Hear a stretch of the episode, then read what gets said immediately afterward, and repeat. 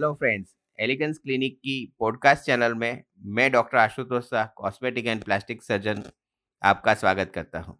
आज का जो टॉपिक है वो है लो कट सर्कमसिजन काफ़ी सारे बार लोग चाहते हैं कि उनका सर्कमसिजन जो है वो अपने फाइमोसिस की वजह से कराते हैं पेन की वजह से कराते हैं क्लीनलीनेस की वजह से कराते हैं। लेकिन उनको ऐसा रहता है कि भाई हमारा जो पेनिस का जो जो एंड है, जहाँ पे हम नॉर्मल गुलाबी बाग और अपना पेनिस जुड़ता है, वहाँ तक अपनी स्किन बनी रहे तो वो लोग ज़्यादा स्किन नहीं कटवाना चाहते हैं। तो वैसे में आपका जो कट है, वो नीचे आता है। आपको इरेक्शन के बाद भी वहाँ पे हल्की सी स्किन जो म्यूकोजा है, वो पल्पेट हो सकती है।